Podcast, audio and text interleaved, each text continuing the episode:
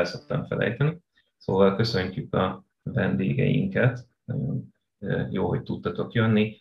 Vincellér Katalint, aki a Verespálné gimnáziumban magyar és média tanár, illetve Arrató Lászlót, aki pedig a Radnóti gimnáziumnak az egyik vezető tanára és a Magyar Tanárok Egyesületének az elnöke.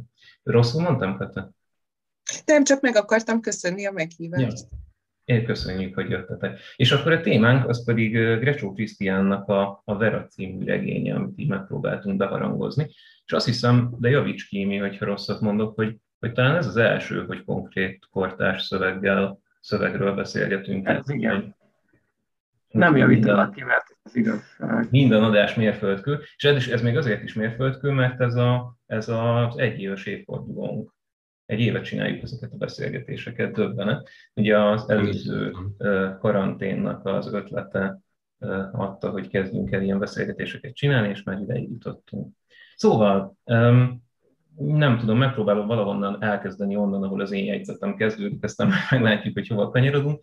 Én azt írtam föl magamnak, hogy elég rossz hangulatú kifejezés, vagy ha műfajnak lehet nevezni ez a leányregény.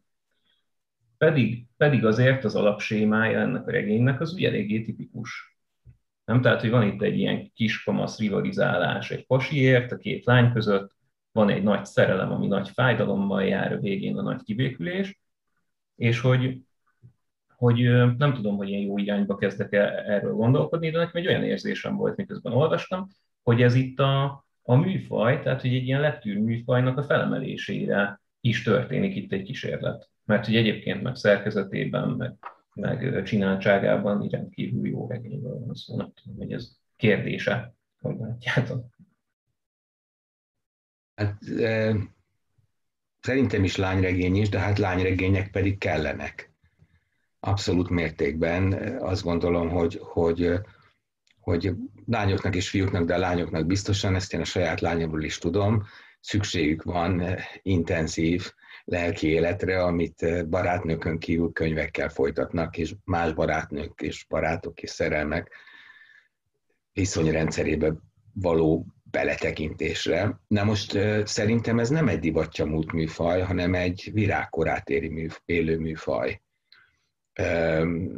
Jó, nem pont olyan ez a lányregény, mint a tudom én, 18.-19. századi lányregények, de hát a, a Szent Johanna Gimi, is lányregény, meg a DAC is lányregény, meg még lehetne sorolni, én rengeteg lányregényt látok itt a környezetemben forogni. És egyetértek avval, hogy, hogy jó, hogy ez egy igényesebben megírt, és persze nem csak lányregény, lányregény, meg hogy bizonyos szempontból felnőtteknek szóló regény, de nem akarom elvenni a szót, de szerintem az egyik lehetséges megközelítés az tényleg az, hogy ez egy lányregény. A másik meg nyilván az, hogy ez egy nevelődési regény, vagy beavatás történet, de nem akarom ellopni a szót.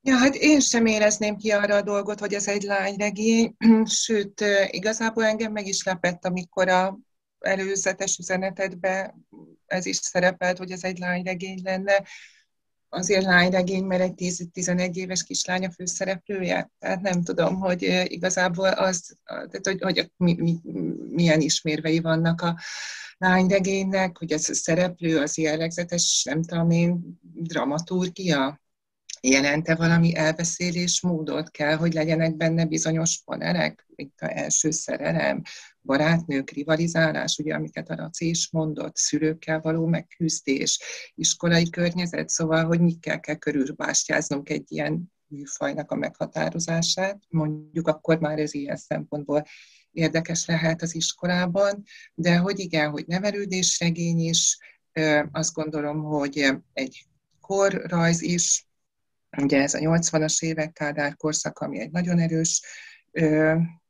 rétege a regénynek, de hogy közben nagyon-nagyon sok mindenről szól.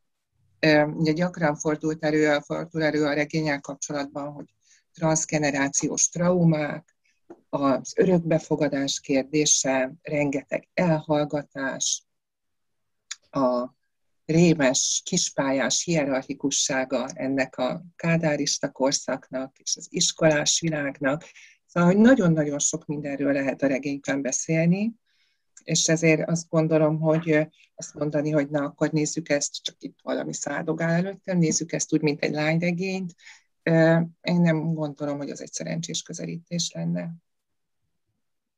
Az előző lányregényekkel összevetve talán még az egy nagyon nagy különbség kettejük között. Mondjuk a dacot nem ismerem, de hogy ezt ugye Grecsó Krisztián írta, szóval, hogy nem egy Leiner Laura, aki nőként írja a lányregényt, hanem egy férfiként íródott regény, ami egy kislányról szól, és hát ugye ennél még százszor több mindenről. Ezért bennem már eleve kérdőjelet okoz ez igen, hogy lány regénye, de szerintem egyfajta olvasatból szerintem könnyen neki mehet onnan az ember, hiszen egy kislányról szól, vannak lányos konfliktusok benne, úgy értem, hogy lányok között lévő konfliktusok, de hát persze ennél százszor több még.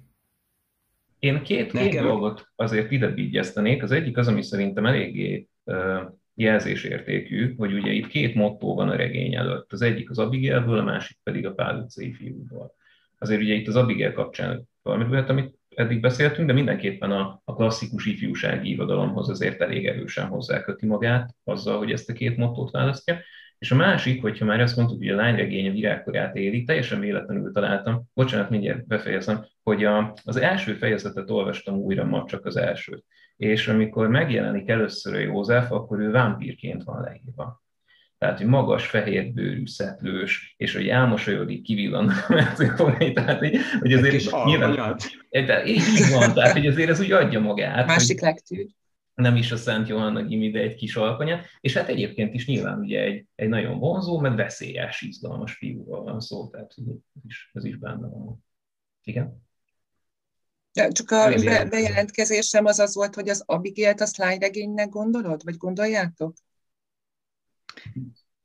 Én, én, én nekem megtetszett ez a lányregény dolog, meg kell mondanom. Szóval eredetileg nem gondoltam rá. És nem, nem kéne megvetni ezt, e, ezt a műfajt. E, két dolog szerintem, csak ismételgetem, nagyon lányregényes benne. Szóval azt gondolom, hogy az ennyire központi szerepe a, a barátnők közötti összeveszésnek, és aztán kibékülésnek, e, és a fiúért való rivalizálásnak, de nem csak a fiúért való rivalizálásnak, hanem ennek a nagyvéres összeveszésnek szerintem ennek igenis van lányregény jellege. A regény vitathatatlan érzelmessége is kicsit lányregény jelleget ad neki, de én egyébként ezt nem elmarasztalólag mondom. És hát azért mit tagadás az Abigail az olyan ifjúsági regény, ami, ami olvasható lányregényként is. Nem csak azért, mert lányok a szereplők, de, de hát vannak benne lányos problémák, ami nem azt jelenti, hogy fiúknak nem érdekes, mert az első szerelem és akkor visszatérek erre a könyvre. Érdekes a fiúknak, a családi titkok érdekesek bármilyen embernek, azok a traumák, amik az embert felnőtt érleli, azok minden olvasónak érdekesek.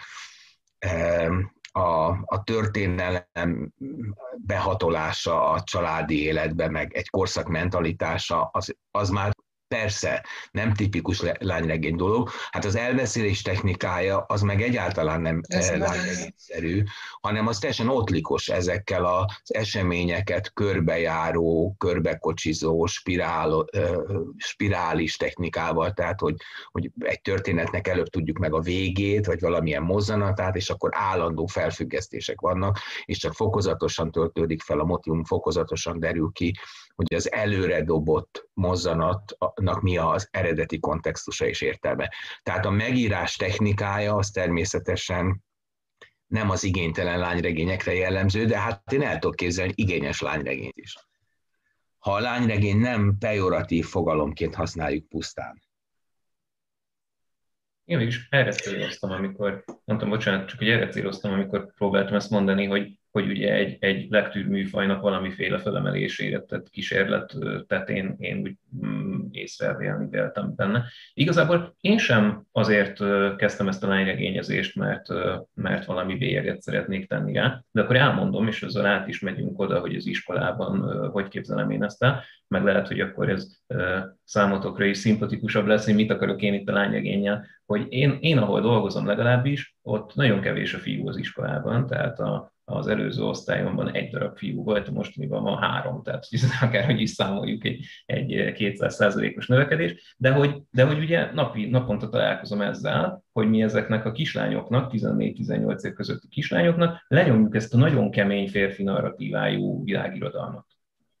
És hogy, és hogy akkor ezekre a dolgokra pont, amit, amit esetleg a lányregényeken keresztül egy újra gondolással be tudnánk hozni, hogy ezekre mennyire égető szükség van egy iskolai környezetben. És ugye ezt is uh, írtam nektek, hogy lehet, hogy ebbe megpróbálok belemenni, hogy például mennyire tudjátok ezt elképzelni anyagként.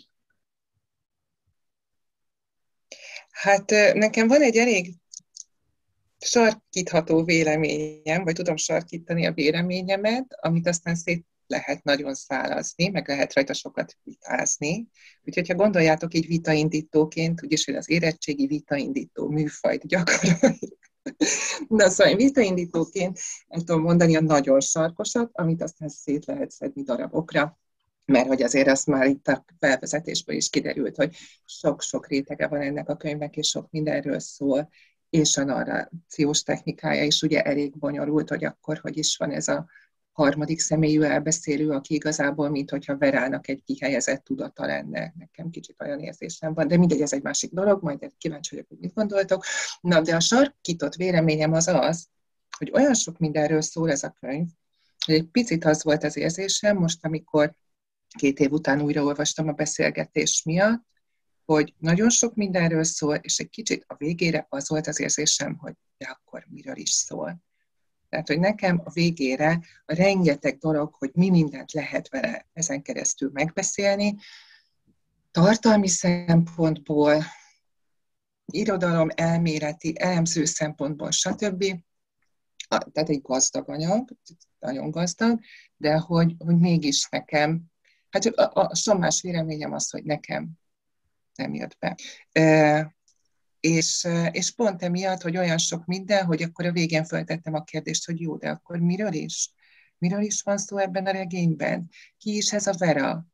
Ébren van, álmodik? Hogy van ez az egész éber álomlét? Ugye nem csak azért, mert hogy tényleg egy ilyen szubtextus végig ez a gyöngyhajú lány szöveg, hanem állandóan ezek a lázas, furcsa állapotai a Verának, a végén is ez a furcsa felébredése, mennyit aludtam, hogyan aludtam, biztos emlékeztek erre, ezekre a részekre. Szóval, hogy engem egy picit zavart, hogy olyan sok mindent ö, sűrít ez a regény, hogy a végén nekem mégis egy hiányérzetem lett tőle. Ö, és akkor én ezért, tehát ezért a sarkos az, hogy ezért nem. Viszont a másik beakadásom meg az, hogy a beakadásom az nekem az, hogy bármit lehet tanítani, tehát a ezt a regényt is, hogyha tudom, hogy miért.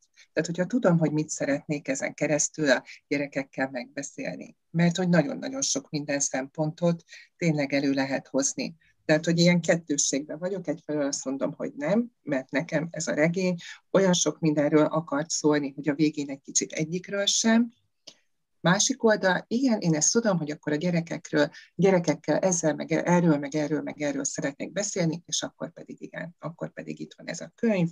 E, igen, gazdagon azért én is preparáltam magamnak, hú, hát ezt is meg lehet, azt is meg lehet, azt is, hogy ez a tanári izé nem bír normálisan olvasni, csak ilyen posztitekkel.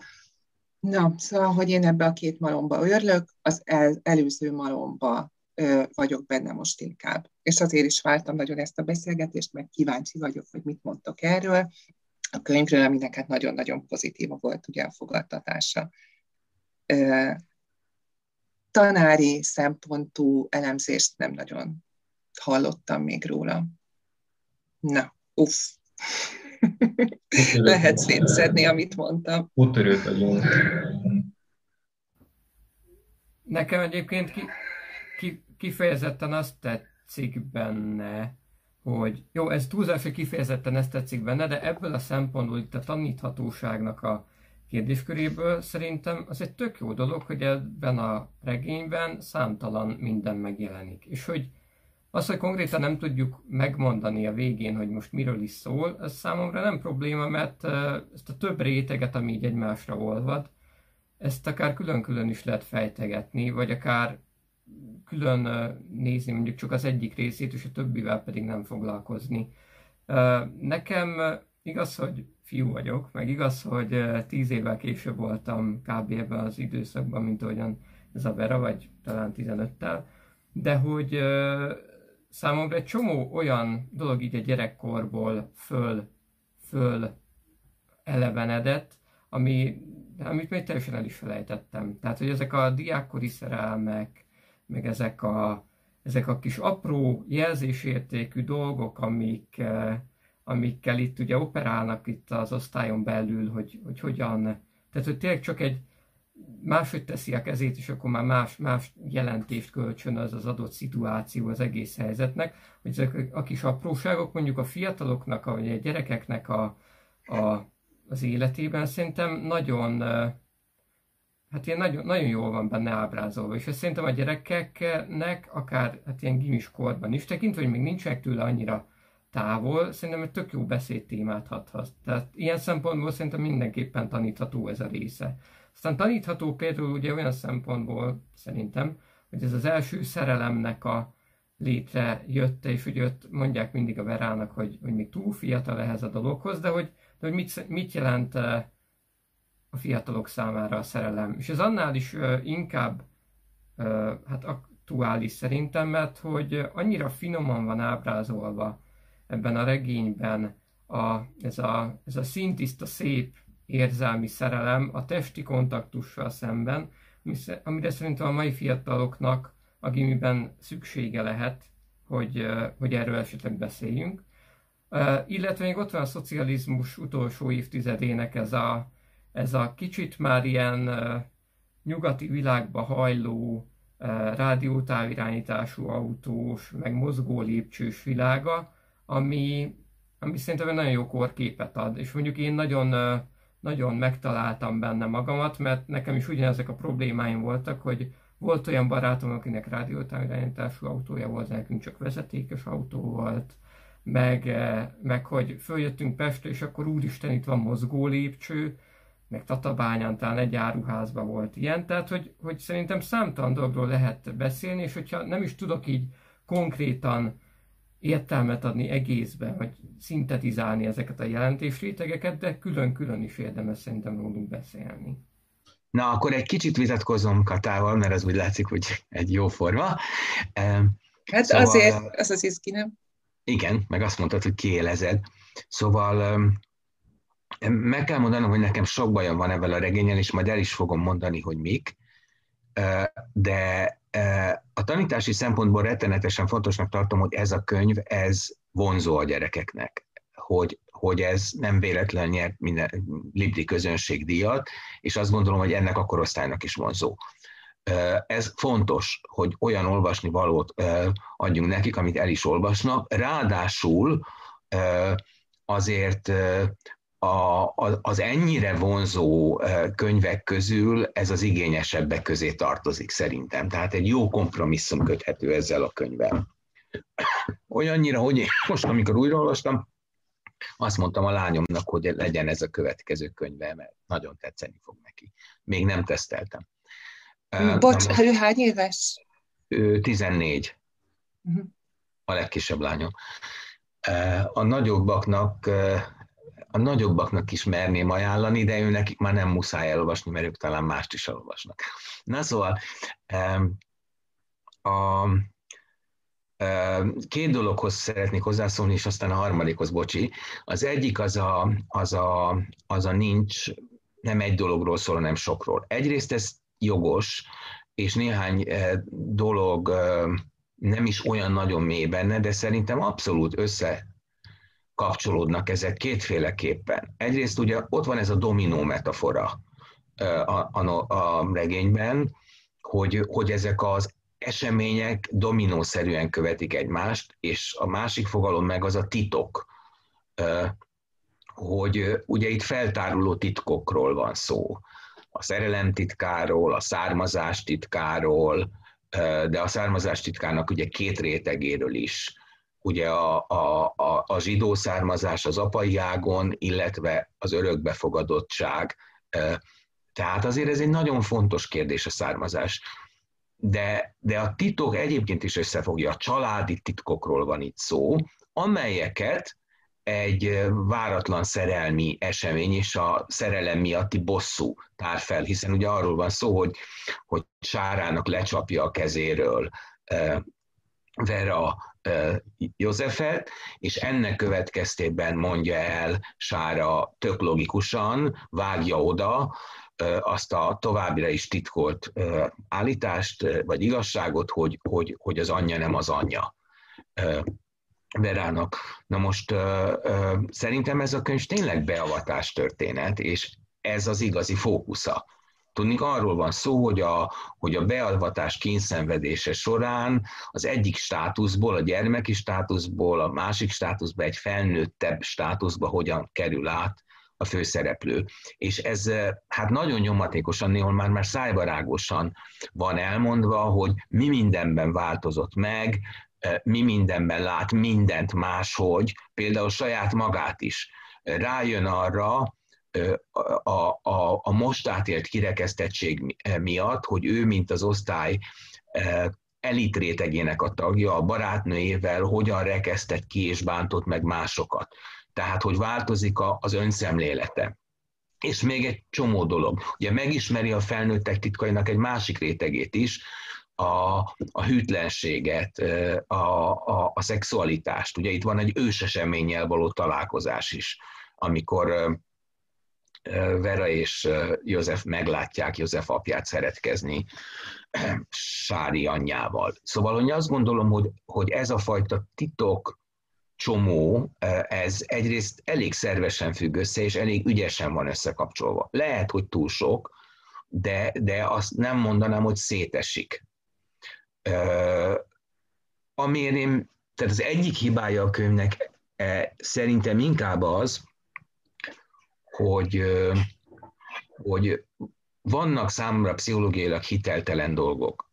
Például nem tudom elképzelni azt, hogy amikor ennyiszer van szó arról, hogy, hogy örökbefogadott gyerek Vera, akkor ezt nem beszélik meg a szülők vele soha, és ő nem követeli ez nekem valahogy nem megy. Akkor ráadásul, amikor hallja azt is, hogy azt mondja az apja, hogy, hogy ugye mondtam, hogy az nem lesz jó, hogyha mástól tudja meg. Tehát, hogyha a szülők eljutnak erre a pontra, hogy tudják, hogy a lány tudja, a lánynak most már a József is az arcába vágja, nem csak a Sári, hogy a szülei nem a szülei, meg kellene ezt beszélni. Egyszerűen valószerűtlen, hogy nem beszélték meg. Miközben persze és ez megint előnye a könyvnek, egy csomó olyan kérdést tett, vett föl, és ezért ez a tanítási eredménye, amiről beszélgetni lehet. Mert egy csomó rejtély nem derül ki. Például, hogy József miért vágta ezt oda, hogy most akkor ugye nem tudjuk, hogy a befejezésnek melyik variánsa igaz. Tudnilik az, hogy, a, hogy az apja Tábori Gábor végül is a nevelőapjával kibékülte, és megtalálta a halála előtt, vagy pedig későn érkezett. Ugye az egyik álom feltehetőleg. De hogy nagyon sok nyitott kérdés van benne, és ez az órán jó, mert egész egyszerűen a cselekmény bizonyos mozzanatairól is lehet beszélgetni. Ugyanakkor vannak olyan mozzanatok, amelyek szerintem, tehát e, alapvetően ez, ez a, ez a miért nem ülnek le, ezek az amúgy normális szülők. Akkor, amikor már úgy is tudja a gyerek, hogy, hogy ő valószínűleg örökbefogadott. Az egy más kérdés, hogy egy gyönyörű mozzanat, bár egy picit így határos, ahogyan visszatér a bölcsőbe a, a Vera. Tehát ahogy a történetnek azt hiszem, hogy az a vége, hogy, hogy visszatalálok anyához, még akkor is, hogyha ő nem a vér szerinti anyám. Szóval szerintem ez a finálé a könyvnek, hiszen a, a furcsa álom, ami egy másik eredetről beszélhet a bölcsőben, az feloldódik abban, hogy most a bölcső mögötti függöny mögött az új anyját látja vagyis összekapcsolódik a születésével az, aki biológiailag nem volt összekapcsolódva, és anyaként vállalja az álm, ebben az álomban valamennyi, valamiképpen azt az anyát, akinek az anya volt, a megkérdőjeleződik. Tehát ugye ez jól ki van találva, és szép, és izgalmas, és ugyanakkor vitatkozni lehet. Az elbeszélői nézőpont az nekem többnyire nagyon tetszik, és az tanítható én úgy is szoktam tanítani Uspensky nyomán, hogy, hogy el kell különböztetni a nyelvi nézőpontot és az elbeszélői látókört. És hát itt nagyon világos, hogy a nyelvi nézőpont az egy kívülálló egyes szám harmadik személye, a látókör pedig teljesen egyértelműen Veráé. Hogy a Vera ezt nyilván nem tudná artikulálni, ezért kell egy külső nyelvi nézőpont, amely az ő gondolatait, észleleteit verbalizálni tudja. Ez olyan, mint Kosztolányi Kult című szintén beavatás történet jellegű novellája, ott is ugye Takács Pisti szemével látunk, de egyes szám harmadik szemében egy kívülálló elbeszélő beszél. Akkor most befejeztem. Én most már azóta annyi mindent szeretnék mondani, de legutóbbiba, legutóbbira próbálok kapaszkodni, mert az, az iszonyú izgi, hogy én nekem ez nem lett kérdés. Tehát én úgy olvastam, hogy az apa nem megy be elköszönni, és aztán azt hazudja Bélának, ugye a nevelt testvérének, hogy bement és elköszönt. Ugyanis azt írja itt a szöveg, hogy a, mikor elmondja ezt, tehát amikor azt mondja, hogy, hogy igen, megbeszéltek mindent és elköszöntek, akkor a Vera megnyugszik. Nem tudja elmagyarázni, hogy miért, de így lehullik róla ez a súly, amit ez az egész konfliktus helyzet okozott nyilván annak ellenére, hogy ő, hogy ő ebből a ez, erről a szintjéről kimarad, de egyébként az is barom izgi, hogy arról is szeretnék beszélni, hogy, hogy hogy van itt a felnőtteknek a történet szintje, meg a gyerekeknek a történet szintje egymással folyamatos kölcsönhatásban, mert szerintem ez a, ez a szerkesztési bravúrja a regénynek. Tehát hogy, tehát, hogy ő ettől, a, ami az én olvasatomban egyfajta ilyen élethazugság volt, ő ettől megnyugszik. És hogy ehhez kapcsolódóan van az, hogy ő utána azt álmodja, hogy az anyja, aki nem az anyja, ott van a bölcső mellett, tehát, hogy ez a belső feszültség is úgy oldódik föl benne, hogy igazából nem, nem feltétlenül ragaszkodik ehhez a szigorú értelemben vett igazsághoz. Tehát, hogy vannak bizonyos élethazugságok, amik egyszerűbbé teszik az embernek az életét. Így összekapcsolódhatna ez a két megoldás. Ez nyilván egyébként egy aggasztó végkicsengés, de Bocs, csak hogy ezzel akkor azt mondod, hogy az, hogy látja a szüleit hazudni egy kényes helyzetben, azzal voltak éppen elfogadja azt a hazugságot, amiben ő eddig élt. Nekem egy, ez így erős, de hasonló. Jó, hát nem. De hogy most nem biztos, hogy megtaláltam azt a szövegrészt, de hogy valahogy itt a vége felé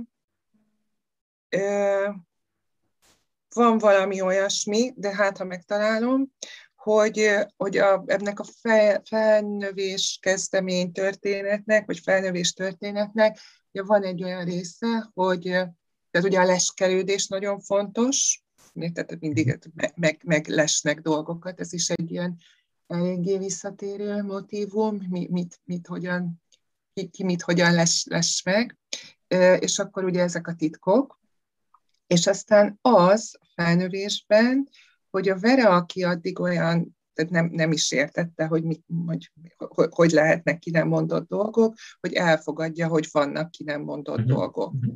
És, és akkor ez ennek a felnövésnek egy nem kell szerintem minősíteni, hogy most ez mennyire kemény vagy sem, talán, vagy nem biztos, vagy hát ezt, e, erről például tök jól lehet a gyerekekkel beszélgetni, tehát hogy ezt ő így elfogadja, és akkor ezen a szinten, vagy egy, tehát hogy ezzel már ezzel a tapasztalattal gazdagodva talán, tud egy következő szinten kapcsolódni az anyukájához, aki nem a vér szerinti anyukája. Tehát, hogy egy felnőttebb módon lesz már viszonya ahhoz, aki előtte, ugye a regény elején ugye az istennő volt, akinek a hűvös keze az ő forró homlokán, hogy van valamilyen dalszöveg is, nem, hogy lázas, vagy mi, hűvös kéz a lázas gyermek forró homlokán, most bevillant egy ilyen dalszöveg. Az is valamilyen kádári korszak dalszövegem, de mindegy. Ez, ugye, Nekem kimaradt. Micsoda? Nekem kimaradt. De, de szerintem van ilyen, de mindegy, most lehet. nem, nem fogok ezután nyomozni, de majd lehet, hogy addig izé, a Marci beírja, hogy van egy ilyen, nem tudom, most valahogy. Na, szóval az a lényeg, hogy ugye a Verának az Isten nő volt az anyja, ami tök természetes, amit ő mondott, amit ő csinált, ha ő azt mondta, hogy úgy van, akkor úgy van, és ez így teljesen kerek. És akkor jönnek ezek a megnyíló rések, belesések, ugye egyre több, egyre nyomasztóbb titok, van egy nagy szakadás, ugye, ami nyelvileg is tökre artikulálódik, tehát hogy milyen szavakat vesz föl, és milyen szavakat hagy el. Ugye talán a leg, kicsit nekem az is súlykolt, ugye ez a foncsik, foncsik, foncsik, copf. Az egy kicsit túl van csinálva, az, igen. Az, az, az, az, így jó, már értjük, hogy elhagyjuk a foncsikot, és van helyette copf, és akkor ez így micsoda de hogy akkor a végén tényleg van egy olyan, ugye, annak az álomnak a kapcsán, amiről a Naci is beszélt, és ami szintén egy ilyen visszatérő motívum, hogy akkor ez a bölcsőringás, nyomasztó, szorongást kiváltó álom, az hogyan jelenik meg, és akkor hogy a Vera egy következő szinten tud már a regény végén a számára mégis anyaként létező személyhez kapcsolódni. Tehát, hogy például ez, ez egy érdekes szál, vagy ez egy tök jó szál. Tehát, hogy nem ilyen szem, tehát hogyha én erről akarok beszélni, akkor erre nagyon jó. Ha erről a bizonyos elbeszélés technikáról, amit az szintén mondtál, Laci, hogy, hogy hogyan van az elbeszélői hang, meg az elbeszélői látókör, arra is tök ki. Ha arról akarok beszélni, hogy milyen, nem tudom én, milyen például ez a várjál, mi is volt valamit, pedig annyira megjegyeztem, hogy akarok hozzá kapcsolódni, amit mondtál. Körkörös, spirálos, nem? E, igen, igen, igen, ugye, amit az Otlikkal hoztál összefüggésbe, ugye a verseny, hogy előbb tudjuk meg a versenynek a, a következmény, tehát hogy ott valahogy a verseny elmondása van valahogy feldarabolva hat dolog van, vagy hét így.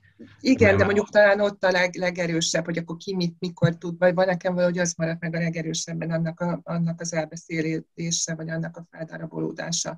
Nem, tehát hogy azt mondom, hogy egy csomó ilyen elem tök jó. Még visszatérek a vitapontunkhoz, de egész szépen neki. De vissza lehet menni a továbbra újra is a részletekhez. Zorán, mint szerítés a gyermek forró homlokán, tehát itt teljesen pontos volt az emléket. Um, Ugye? én, én akkor ezt megköszönöm, hogy ezt pontosítottad, Durán. ezt akartam mondani, tehát nem hazugságot akartam mondani, hanem azt, hogy nem kell mindent kimondani, és nem kell minden szóhoz ragaszkodni. Mert ugye van itt ez a családi tragédia a háttérben, ugye a holokauszt történethez kapcsolódóan, ahol egy rosszul megfogalmazott mondat miatt ők a hátralévő életükben nem álltak egymással szóba. És ugye ez a példa arra, hogy nem kell ragaszkodni a, a szó szerinti kimondott igazsághoz, a, ami, ami úgy tűnik, hogy a megoldása lesz a mert a József szerint kell. Ugye ő oda megy még utoljára, és azt mondja, hogy de hát értsd meg, hogy ezek az emberek nem a szüleid, hogy neked mindenki hazudik. Jogod van tudni az igazságot. És valahogy akkor ezzel szemben viszont ez a lezárás, amikor az anya mégis ott van a függöny mögött, a bölcső mellett, az azt jelenti, hogy nem az igazság a legfontosabb a világon, vagy ugye nem kell mindent kimondani. Így érted? Tiszta Ibsen. Ja, az. E, a, a rosszasághoz a, szerintem például az, hogy utólag megpróbálja az anyának a nyelvi, e, kulturális származását a könyv feldobni, e, az szerintem is erőltetett. Tehát ott egy kicsit sok de szerintem ez az egész hazugság problematika, ez is valami az nagyon-nagyon jól feldolgozható, meg érdekes. És ugye hát itt, itt, itt ugye egyrészt azért érdekes, és a gyerekekkel erről lehet beszélni, mert hogy ez a család, ez ugye deklaráltan nem hazudik mármint a családtagok egymásnak, ugye az apának ez egy nagy szólama, és akkor itt van az apakép összeomlása, hogy az apa, aki folyton azt mondta, hogy nem szabad hazudni, a legalapvetőbb kérdésekben hazudott neki. és ugye hát maga, maguk a hazugság lepleződése járnak a középpontban, meg az elhallgatások.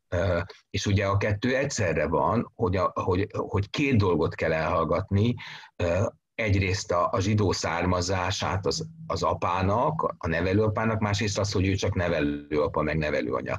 E, és ugye mind a kettő ugyan, ugyanaz a fajta kíméletből való elhallgatás, hogy ne nőjön föl a gyerek túl korán, vagy ne érje trauma, hogy ez mennyire téved is az nagy kérdés, de amit a, amit a Marci mondott, az nagyon izgalmas, hogy, hogy lehet, hogy bizonyos elhallgatások jobbak. Ezek valószínűleg nem jobbak, de például Vera rávezetéssel ugyan, de, de ő az, aki tudtára hozza Béla bácsinak, hogy most csalta meg a felesége, amikor ugye elmondja, hogy a frizurája milyen.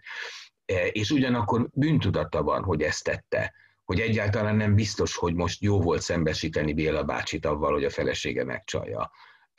És ami még érdekes, és ami azért erénye a könyvnek, hogy többnyire az emberek meglehetősen bonyolultak. De nem sematikus még ez a Sára nevű színésznő se, aki eleinte modoros, de a végén nagyon normálisan viselkedik, amikor a Vera teljesen padlón van. A szülők is egyfelől idealizáltak, másfelől hazudnak, harmadrészt az apa, aki erős és nagyszerű, azért krízis helyzetben iszik, szóval, hogy, hogy, hogy, hogy arra Grecsó gondot fordított, hogy, hogy, hogy árnyalt többdimenziós alakokat alkosson, és ez többnyire azt hiszem, hogy sikerült neki. Az apának a gyengesége nekem annyira, hát nem, annak az ábrázolás az annyira jó volt, amikor ott ugye a, a lovas egyzőnek a telefonbeszélgetése, amikor megtörténik, és ugye akkor ott az anyuka veszi rá arra, hogy végül is föl kell, föl kell hívni a, nem is emlékszem nevére, a Géza, Géza bácsi. Géza. Igen, Géza bácsit föl kell hívni, és hogy ugye az a, az a telefonbeszélgetés, meg az előtte való nyüglődés, az, az annyira, nem tudom, szerintem annyira tipikusan, hát lehet ilyet mondani, hogy férfi sajátosság, hogy most egy, itt a méltóságát valahogyan meg kéne tartani, de ugyanakkor helyrehozni az elrontott dolgokat, Szóval, hogy igen, totálisan bonyolult karakterek vannak, és, és hogy ez a gyerekek szintjén is nagyon jó kirajzolódik. Talán még a legfelületesebb ez a, ez a kövér gyerek, aki állandóan süteményt teszik, de hogy, de hogy még őnek is vannak annyira, hát ugye ilyen, mondjam, ilyen bátor fel, felindulásai, amikor ugye bátran meghúzza magát a, az osztályba, hogy, hogy kihallgassa a beszélgetést, és ő utána segítséget nyújtson a Verának. Szóval igen, ezek a karakterek tényleg nagyon összetettek, és emiatt nagyon élvezetes sok esetben. Egyébként még ott is felmerül a, a lehetősége annak, hogy bonyolultabb a figurának a háttere. Ott a szülőkről ilyen elejtett mondatok vannak, hogy ott is van valami történet egyébként. Ami... Hát Komócsin gyerek, uh-huh. ami ugye Szegeden mágikus név. Uh-huh. Uh, ugye a pártfőfőnök. Tehát, hogy lehet, hogy a tutyimuti gyerek mögött ott van egy, egy hatalomgyakorló félelmetes család, és attól ilyen elhízott tutyimutyi. Még a, egy pillanatra, és aztán beszállok erről az igazság-hazugság témáról, csak hogy ugye ezt a, ezt a mottót választottam ki a regényből ehhez a beszélgetéshez, hogy, hogy nem lehet eldönteni, hogy valami jobb ebben vagy abban az esetben, mert az igazság és a hazugság most nem külön vannak másút, ahogy eddig, hanem elkeveredve. És ugye ez, amit mondtál az előbb, Laci, hogy a, hogy a, hogy a beavatási titok, az itt jelentős részben az, hogy a felnőttnek el kell igazodnia a szürke zónában hogy nem mondják meg, hogy mi az igaz, és mi az, ami hazug, hanem hogy félig benne állunk az egyikben és a másikban, és hogy nem lehet eldönteni egyértelműen, hogy valami jobb ebben vagy abban az esetben. És akkor ezt viszont tényleg nagyon megtanulja ez a kislány. És itt egészen, tehát hogy ezt akkor nagyon sok szempontból ö, be tudjuk hozni. És visszakanyarodva a vitapontunkra, hogy, hogy Kata, szerintem én is éreztem azt, amit, amit éreztél, hogy, hogy szerintem mesterien sűrít ez a szöveg. Például az első fejezetében benne van nagyjából az egész regény, tehát úgy mondatonként ki lehetne bontani belőle, és ehhez képest mégis el van csapva a vége. Nekem is ez volt az érzésem. Pont a végén volt az az érzésem, hogy valami itt megszakad.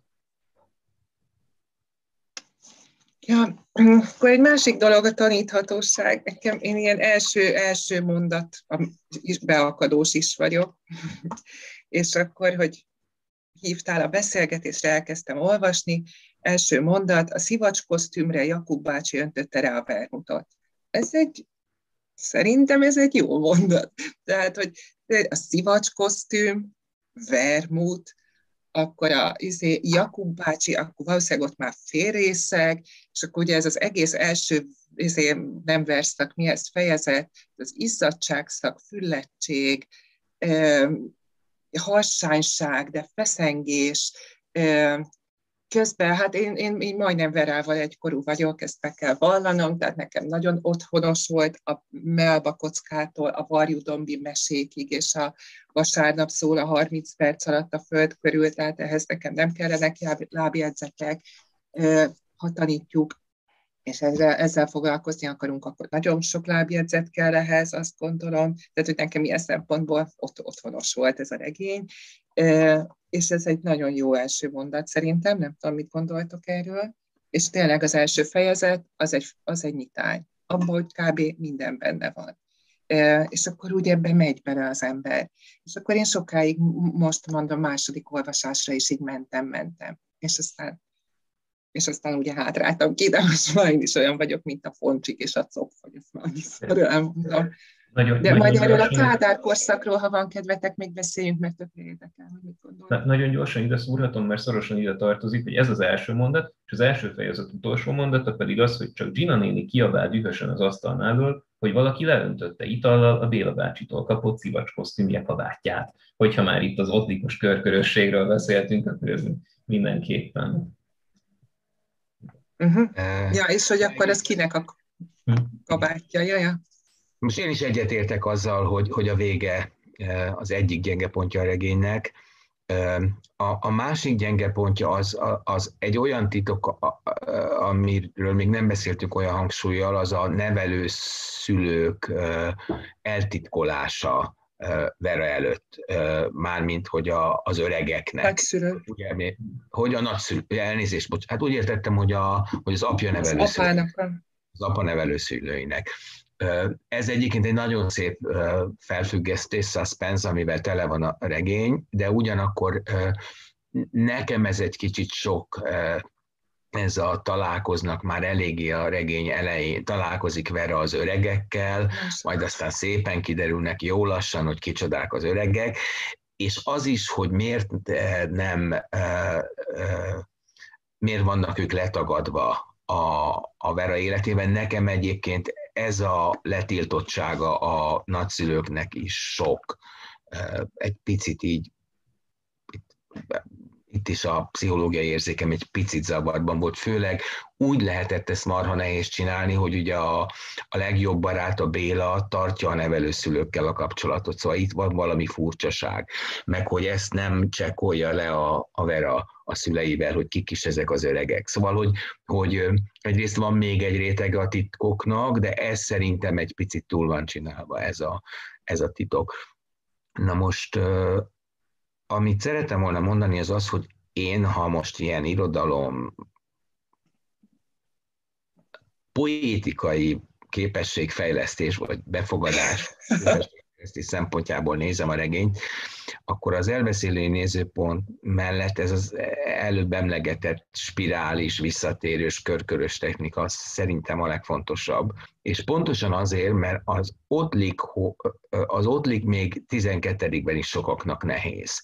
Viszont, hogyha 13-14 évesen e, egy ottliktól eltanult ilyen technikával találkozik a, a gyerek, akkor szerintem nagyobb az esélye, hogy majd ilyen bonyolultabb e, elbeszélés technikájú regényeket is olvasni tudjon. Egyébként egy csomó ilyen van, hogy mondjak példát, Ugye előbb tudjuk meg, hogy, hogy ellopta az ollót, és ezért megbüntették, és utána tudjuk meg, hogy miért lopta el az ollót, hogy levágja a haját eh, a, a Sárinak, és vannak még ilyenek, hogy Igen. Eh, előbb tudjuk meg, hogy igazgatói eh, robót kapott, utána tudjuk meg, hogy miért kapott igazgatói robót. Volt, és egy csomó ilyen felfüggesztés, közbevetés, visszatérés mechanizmus van a, a könyvben, ugyanakkor ezek nem bántóan nehezek, tehát ez egy Otlik light, de profi módon megcsinálva.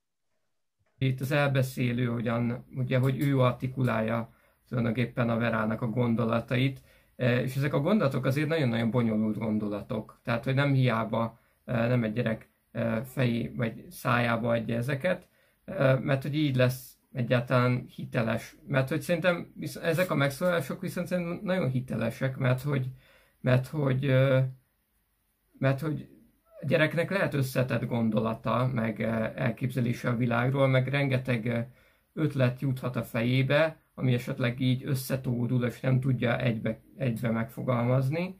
Tehát ez szerintem nagyon uh, hiteles volt, csak ugye erre, erre van itt ez a, ez a beszélő, aki valahogy így lefordítja nekünk a gyereknek a mindenfajta gondolatát, és ez a számtalan dolog, ami egyszerre eszébe jut, tényleg akár, akár a magas fiúról az osztályban, vagy a, vagy a Jakubnak, ugye a, nem a Jakub, hanem a Józsefnek ugye a, akár a, ott a Például amikor arról van szó, hogy, hogy hogyan is néz ki ez a, ez a barlangtó, amiről ugye ez a só barlangnak a tava, amit teljesen máshogy képzelt el a Vera, az nekem nagyon tetszett, hogy, hogy, hogy, hogy itt azon lamentál, hogy hát jó, hát hogy ez nem is hasonlít az eredetire. Ja, de hogy tulajdonképpen ez az eredeti, csak én máshogy képzeltem el. Ezek, a, ezek az önvitatkozások is tök jól kijönnek belőle, de hát ugye ez az kell, hogy egy nagyon bonyolult mondatszerkezetet alkalmazzon a Grecsó, ami, ami hát sokszor tényleg nehezen érthető talán. Persze a körkörösség az még inkább, főleg ebben a részben, amit itt kiemelt a Marci, de ez egy, mondjuk az egy jó gondolat, hogy, hogy ezzel így lehet trenírozni a gyerekeket. A... Ez milyen szép, hogy ott hagyja azt a képeslapot. Ugye, tehát, hogy egy, egy 11 éves lány, aki ezt nyilván hazavinné, és egy kis ládikában őrizgetné, mert ennyi maradt meg a fiúból, hogy ott hagyja a képeslapot, mert hát ez szörnyű ez az igazság, ami beletolakszik az ő, az ő elképzelésébe. Kérdésem van, szerintetek egy lányregény, tehát ha visszatérünk kicsit ez a lányregényhez, ha most nem viszünk tovább valami szálat, jöhet vissza a lányregény? Szerintem most itt elvartuk. Jó. A lányregényel kapcsolatban szeretném kérdezni tőletek, hogy egy lányregénynél szerintetek a lányolvasónak hm, fontos ez, hogy tudjanak azonosulni a főszereplővel? Gondolom, igen. Hát nekem a Berával? Csak ez nem tudom, hogy mit jelent. A Berával azonosulni? Hát én rohadtul azonosulok vele. Uh-huh. A Berával? Igen, nem tudom, hogy tíz éves annak milyen lennék, de vagy milyen voltam. Hát maga, tehát ez a, ez a, ez a mámorító szerelem, meg az egyedülmaradás a szerelem élmény miatt, meg az, hogy egy, hogy egy hogy egy barátnő kirekeszti őt, meg ugyanakkor azért sikerei is vannak, hogy baromi jó ebben a lovas, tudom, lovas valami tánc, lovas akrobatika, vagy nem tudom mi. Akrobatik, valami. Szóval, hogy én nem tudom, miközben, miközben nem tudom, hogy tíz éves korában lehet-e valaki ilyen módon szerelmes, de azt gondolom, hogy aki olvassa, az, annak már van ilyen képzete a szerelemről. És, és ezért működőképes. Ha nem kezdek el azon meditálni, hogy tíz éves korában lehet-e ilyen átütő élmény a szerelem, egyébként lehet, hogy lehet, akkor, akkor ezen át tudok, vagy túl tudok lépni. Bocs. Mert szerinted nehéz Everával azonosulni? Szerintem igen. Tehát én, én most nem tudok visszamenni tizenéves kamaszlány olvasóként, sajnos ezt nem. Tudom, Laci, csodálak. De én, én, tehát én, hm, tehát én ugye most én ver, ver kb. Ugye, ahogy már mondtam, verakorúan olvasom most ezt a 1980-ban játszódó történetet, és nekem, nekem egy picit kívül maradt a Vera, tehát hogy inkább ilyen megértési, tehát hogy szálak vannak, hogy melyik, tehát a, amikről most már beszéltünk többé-kevésbé, a titkok meglesése, az ki nem mondás, kimondása, sok-sokféle elhallgatás társadalmi, történelmi, legbelsőbb családi szinten, tehát hogy ugye ezeket így mind végig lehet gondolni, meg így, ahogy olvastam, én is így gondolkodtam, és persze bizonyos helyzetekben, mondom, nagyon otthonos érzésem volt, és nem csak a Varjudombi mesék miatt, de nekem egy kicsit, tehát én kívül maradtam a Vera figuráján, ilyen érzelmi szempontból. Nekem nagyon átélhető volt, bár ez eléggé fura. De, mert hogy így ezek a, tehát mondom, ezek a, ezek a szerelmi gondolatok, meg, meg hogy, hogy hogyan reagál arra, hogy, hogy most mi is történik vele, ezek, meg ezek a kérdések, amiket föltesz, nem azt mondom, hogy én gyerekkoromban föltettem ilyen kérdéseket, de hogy amiről szó van, azt érzés szintjen éreztem, hogy, hogy mit jelent az, amikor akár mondjuk az, hogy, de ilyen, ilyen bénaságok tényleg, hogy, hogy mondjuk egy, hogy, hogy az a kislány, aki tetszett, az oda tette a kabátját az én kabátom mellé, és hogy, és hogy ezeknek tudom, hogy akkoriban tényleg sokkal több jelentése volt. Egyébként közben eszembe jutott, hogy, hogy emlékszem, hogy kibe voltam szerelmes második, harmadik általánosban. Meg tudom mondani a nevét, nem fogom. Tehát, hogy azt mondom, hogy nem ilyen nagyon mélyen és világmegrendítően, de, de kifejezetten emlékszem. Micsoda, micsoda bulvár tartalmat szalasztottunk most el. Kirakott másodikban Arató László, ez kiderül az írta és olvastál. Remélem valahogy így fogod majd megjelentetni, és akkor százezernyi kattintás. Így Hát, nem menjünk el szó nélkül mellett a tény mellett, hogy itt hármunknak teljesen hiteles ez a kislány, ugye, akit egy negyedik férfi írt és egyedül Tata gondolja azt, hogy egyébként semmi, semmi, semmi valós, meg pszichológiai kerete nincsen ennek a figurának. De nem tudom, hogy ez az. Én, én nekem igazából azért furcsa, hogy ezt mondod, mert pont azt tetszett, és abszolút így olvastam, hogy nekem mennyire valóságos ez a kislány. Az is igaz, és ezt hozzáteszem, hogy én nem ismerek tíz éves lányokat, tehát azt hiszem egyébként rajtam kívül, ti mind a hárman tanítotok ilyen korosztályban, tehát hogy, hogy, hogy közelebb, nem? 12, az majd. Aha, igen, én csak 14. És hogy egy dologhoz tudtam hasonlítani, nem olyan régi élményemhez, a, a Dragománnak a mágiájához, ami egyébként szerintem remek könyv volt, de pont a kislány nekem nem volt valós. Egy csomó reakciójában egyszerűen nem tűnt kamaszlánynak, és ott éreztem azt, hogy itt van egy olyan összeférhetetlenség a szerző meg a főhős között, ami, amit én olvasás közben nem tudok feloldani, és itt meg egyáltalán nem. Tehát ez volt talán a legpozitívabb élményem nekem.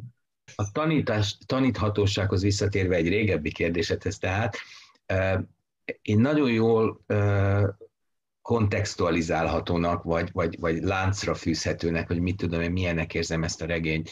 Tehát, hogy, hogy, hogy hát az Abigail is lehet tanítani, de előtte meg lehetne tanítani szerintem a, a Lórinak a Számlád meg a Csillagokat című regényével.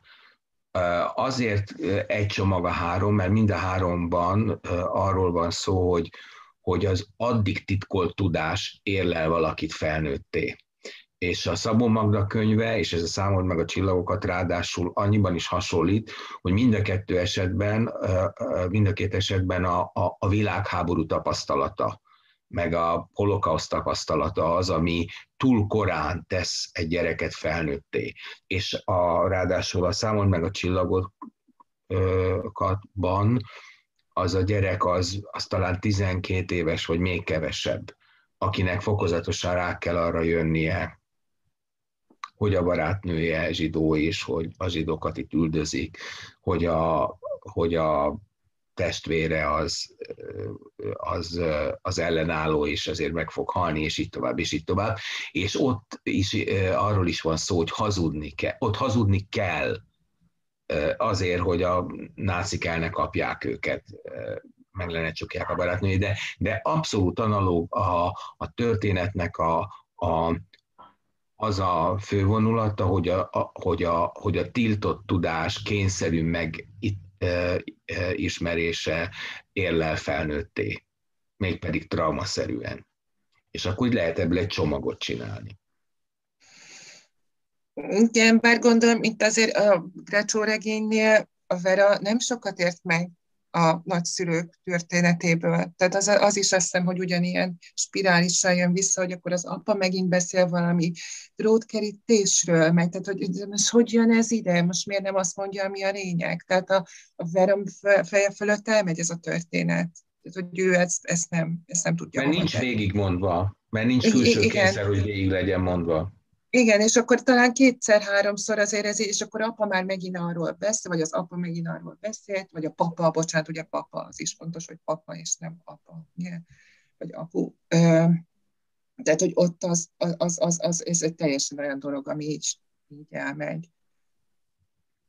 Egyébként a, Na, mindegy, csak ez csak az egész felnőtt cselekmény szint elmegy az ő fejük fölött. Tehát, hogy ez, hogy ez egy ilyen tudatos szerkesztés, nem? Hogy ugye minden abból következik, ami már az első fejezetet második mondatában kiderül, hogy a Jakub bácsi befűzi a Sára nénit, és ugye azért fogja, vagyis ugye a Vera ott kapcsolódik ehhez vissza, amikor elmondja a Béla bácsinak, hogy össze van kócolódva a feleségének a haja, ugye elülteti bele a bogarat. Tehát, hogy, hogy, hogy egy picit az az embernek az élménye, és akkor a, a holokauszt történet is ennek a része lenne, hogy, hogy ugye itt a, most csúnyán mondom, a valódi sztori, hiszen két sztori van, van a gyerekeknek a nagyszerelmi története, és a felnőtteknek a, a szintén nagyszerelmi története, csak az nem szép. Pedig valaki ott kimondja egyébként, hogy, hogy az a baj, hogy, a, hogy az anyát beleszeretett abba a hülyébe. Tehát, hogy itt nincs arról szó, hogy, tehát, hogy, hogy, itt, hogy itt valószínűleg tényleg van egy másik szerelem, ami a családokat ver szét, és kergeti vissza a, Jakubékat Budapestre, de hogy, de hogy, hogy a, tehát, hogy mintha az lenne pont a lényeg, hogy a fő történetből a gyerekek mit látnak, vagy hogy hogyan látnak át egy másik történetbe, így mondom szebben. Mert, mert ezek pont azok a pontok, amiket ki is emeltetek, ugye belelátnak itt a szexualitásba, belelátnak az egymás, egymással való hazudozásába a felnőtteknek. Tehát, hogy ezen a, ezen a másik történeten keresztül szüremlenek át ezek a titkok. Hát egyébként szerintem a, a, a a Jakub e, e, apuka, tehát József apjának és a, a, a színésznőnek a, az afférja, az talán jobban megérthető a gyerekek számára. E, a, azt hiszem, hogy tíz évesen valószínűleg ez a mi történt a nagyapával történet, ez kevésbé érthető meg, és hát itt nyilván van hárítás is, meg egyszerűen felfogásképtelenség. Tehát ez nekem teljesen hiteles a dolog. Lehet, hogy jobban meg lehetett volna csinálni azt, hogy, hogy az apa megint neki lát ennek az elmagyarázásához, de lehet, hogy itt arról van szó, hogy egész egyszerűen az apa megpróbált elmondani, de a gyerek ezt nem képes felfogni, részben mert hárítja, részben meg nincs meg hozzá a, a kontextusa. A, a megcsalást azt meg valamennyire, hát értik, azt hiszem. Hát meg kicsit most az jutott eszembe, amit az Imi mondott, hogy ezek a megszorítások, vagy ezek a fizikai élmények miért olyan fontosak, hát azt ott látják. Tehát, hogy egy ilyen elmesélt történet, értelmezhetetlen fogalmakkal, drótkerítés, gettó, stb. Nem lehet vele mit kezdeni, azt viszont látom, amit látok, amikor véletlenül benyitok ugye az öltözőbe, és aztán látom a Sára néninek a haját. De hogy ezek az ilyen valósághoz való jobban erősebb kötődések, azok azért itt fontosak. És Nekem... akkor így egy csomó történet, vagy egy nagy, bocsánat, ne haragudj, mi csak annyi, hogy akkor ezek a nagy történetek, tehát az egész identitáskeresés történet, a holokauszt elhallgatás történet, azok, azok történetek maradnak, és nem tapasztalatok, vagy nem élmények. Nekem erről az jut eszembe, vagy fölmerül az a kérdés, hogy akkor, tehát hogy ilyen, hogy ez az elhallgatás, hogy ugye, tehát hogy az örökbefogadás, a Vera nem az ő gyermekük, és hogy ezt miért nem mondják el akkor, amikor már teljesen nyilvánvaló, hogy mint hogyha, tehát fölmerült bennem az a gondolat, hogy mi van akkor, hogyha, hogyha ez mondjuk a regénynek a keretei ezt nem engedik meg, hogy erről szó legyen ilyen, tehát hogy ilyen explicit módon ki legyen ez fejezve. Mert nem tudom ezt jól megfogalmazni, de hogy én nagyon nehezen tudom elképzelni, hogy hogyha mondjuk ez a beszélgetést, és úgy háromszor is belekezdenek ebbe a történetbe ha jól emlékszem, elmondani. Egyszer, amikor, nem tudom, amikor, igen, amikor ugye a Sárika mondja el, aztán egyszer, amikor ugye a, a József vágja a fejéhez, és ott már-már az ember azt hiszi, hogy a Ben Hur közben ez ahogyan el lesz magyarázva, vagy hogy ott me- megakad a dolog. De hogy, de hogy mégse történik meg, és uh, szerintem ez tényleg pszichológiailag eléggé nehezen védhető, de akkor ebbe szerintem kellene lenni egy olyan hát alkotói, nem tudom én, eltökéltségnek, hogy, hogy ezt azért nem mondja el, mert mint hogyha ilyen elmondhatatlan dolog lenne. Hogy, hogy, hogy a gyerekkel pontosan hogyan kommunikálod ezt. Főleg egy olyan családban, ahol, ahol azért uh, ugye vannak ilyen elhallgatási problémák. Na szóval, hogy nem, nem tudom, én ezt nem feltétlenül érzékelem egy ilyen pszichológiai buktatónak ezt a dolgot, hanem mint hogyha így a, mint hogyha így a regénynek a szerkezete, vagy így a szabályai nem engednék meg azt, hogy megtörténjen ez a, ez a explicit bevallás. Most ez csak most jutott eszembe ennek kapcsán, mi, hogy mondod, hogy hát itt van egy nagyon komoly elfolytás, aminek még ilyen, még ilyen szimbolikus jelei is vannak, ugye ez az egész bölcsőállam ehhez kapcsolódik. És azt írja, hogy amikor a nagymama, aki ugye nem tudja, hogy a kislánynak nem mondtak el semmit, elkezdi neki elmagyarázni, hogy mi történt a családban, akkor ő nem tud odafigyelni. És azt mondja, hogy tudja, hogy nagyon fontos, hogy most hallana olyat, ami tényleg valami fontos az ő életében, és mégis azt nézi, ahogyan a karácsonyfát viszi vagy csomagolja be ott egy ember az utcának a túlsó oldalán. Tehát, hogy itt, itt nincs egy ilyen, hogy, hogy, hogy nem akarja meghallgatni, és hogy mindegy, hogy hányszor kezdenének vele. És akkor itt van egy poétikai hiba. Tudnélik, a kívülálló elbeszélő nem tehetné meg. Tehát az oké, okay, hogy a gyerek eh, nem akarja meghallani, de az nem oké, okay, hogy a kívülálló elbeszélő se tud ebben mit kezdeni. Az egy poétikai gigszer az egyébként jól kitalált nézőpont szerkezet itt, itt megcsúszik. És az első két alkalommal szerintem logikus, legalábbis a saját világképükből, meg, meg, meg attitűdjükből következik a szülőknek, hogy egyszerűen tagadják. Tehát amikor a sári vágja oda, hogy az anyád nem az anyád, az oké. Okay. De, de egy harmadik körben, miután ők már elmondták, akkor már szerintem nem logikus, és, és én azt nem nagyon hiszem, hogy hogy olyan lehetséges. Tehát egyfelől a regény nem tudja megoldani ezt a beszélgetést, én inkább így mondanám, de másfelől meg az nem lehet, hogy ne tudja megoldani. Szóval, hogy, hogy, hogy én nem tudom elfogadni, hogy valami pszichológiailag fölmerül, ha, ne, ha nem merülne föl, akkor rendben lenne de bennem olvasóban fölmerült, és szerintem más olvasókban is fölmerül, és akkor valami nem stimmel. Miközben erről lehet beszélgetni, miért nem mondják el, vagy hogy, hogy nem tudja. Tehát lehet, hogy az identitás az, az a regény világképe szerint, de lehet, hogy most fölstilizálom a regény világképét, megoldhatatlan. Nem tudom. Nem, nem tudom. Én, nekem, nekem nincsen meg ez a mondat, ami egyébként ilyen megnyugtatóan választ tudna adni ezekre a kérdésekre. Tehát, hogy picit ilyen megválaszolhatatlan kérdésnek érzem én ezt. Tehát nem, nem tudom elképzelni, hogy, hogy mit olvasnék a megnyugtatóan ebben a témában, amire azt mondanám, hogy ja, hát, ja, igen, igen. Hát ez egy szép gondolat volt, mit én, mert hogy, hogy beszélhetne arról mondjuk az anya, és ebben egyébként bele is kezd, hogy beszélhetne arról az anya, hogy hát hogy nem az a lényeg, hogy, hogy ki kinek a lánya, hanem hogy, hanem hogy ők milyen kapcsolatban vannak, és hogy ki neveli föl, az ugyanolyan. Tehát erről beszélhetne, de, de szerintem ez, ez nem lenne annyira. Tehát ez vagy, vagy ilyen nagyon kiszínezett lenne, vagy ilyen, nem tudom, kicsit ilyen erőltetett lenne számomra. Nehéz, nehéz jól megírni, ebben egyetérte. Hát ez lehetett volna egy nagy tény. Igen, hogyha erről írok regényt, akkor van valami tervem arra, hogy mit fogok róla mondani. És nem, nem, nem lányregényes happy endinget várok, félre ne érts, hogy és akkor kerekítsük le, és Persze, akkor igen. megvan mindenre a megoldás, a legkevésbé sem ez a hiányérzetem. Gondolom azért ez kiderült, hanem ja, persze, azért gondolom, hogy ez egy tétje ennek a regénynek, és pont ez nincs valahogy megoldva. Egyébként valószínűleg a beszélgetés után is lehetne minden megoldatlan. Persze, Én a persze. hiányolom. Tehát, hogy... Mert ahogyan van kísérlet a, a nagyszülők, az apai nagyszülők halálának az elmagyarázására, úgy nincs kísérlet a, az örökbefogadás elmagyarázására.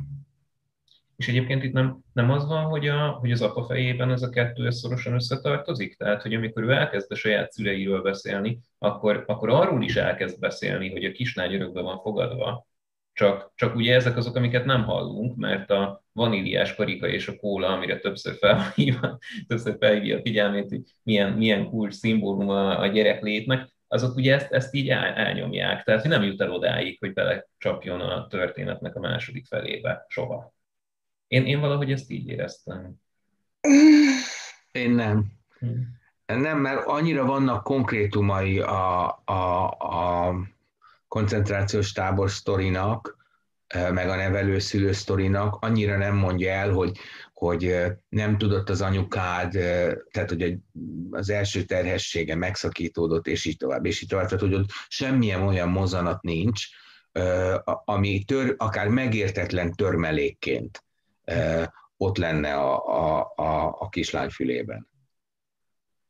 De most még utólag gyorsan elmondom, hogy ez volt az évadzáró epizódja az írta és olvastának, hogy júniusban jelentkezünk olvasmánylistával, lehetőleg minél részletesebben, addig is pedig azt hiszem, hogy itt lehet megnézni az előző beszélgetésünket a Mester és Margaritáról, aki pedig itt feliratkozik ezen a szimpatikus, bajszos úriemberen, az megnézheti az összes többit is. Úgyhogy viszontlátásra!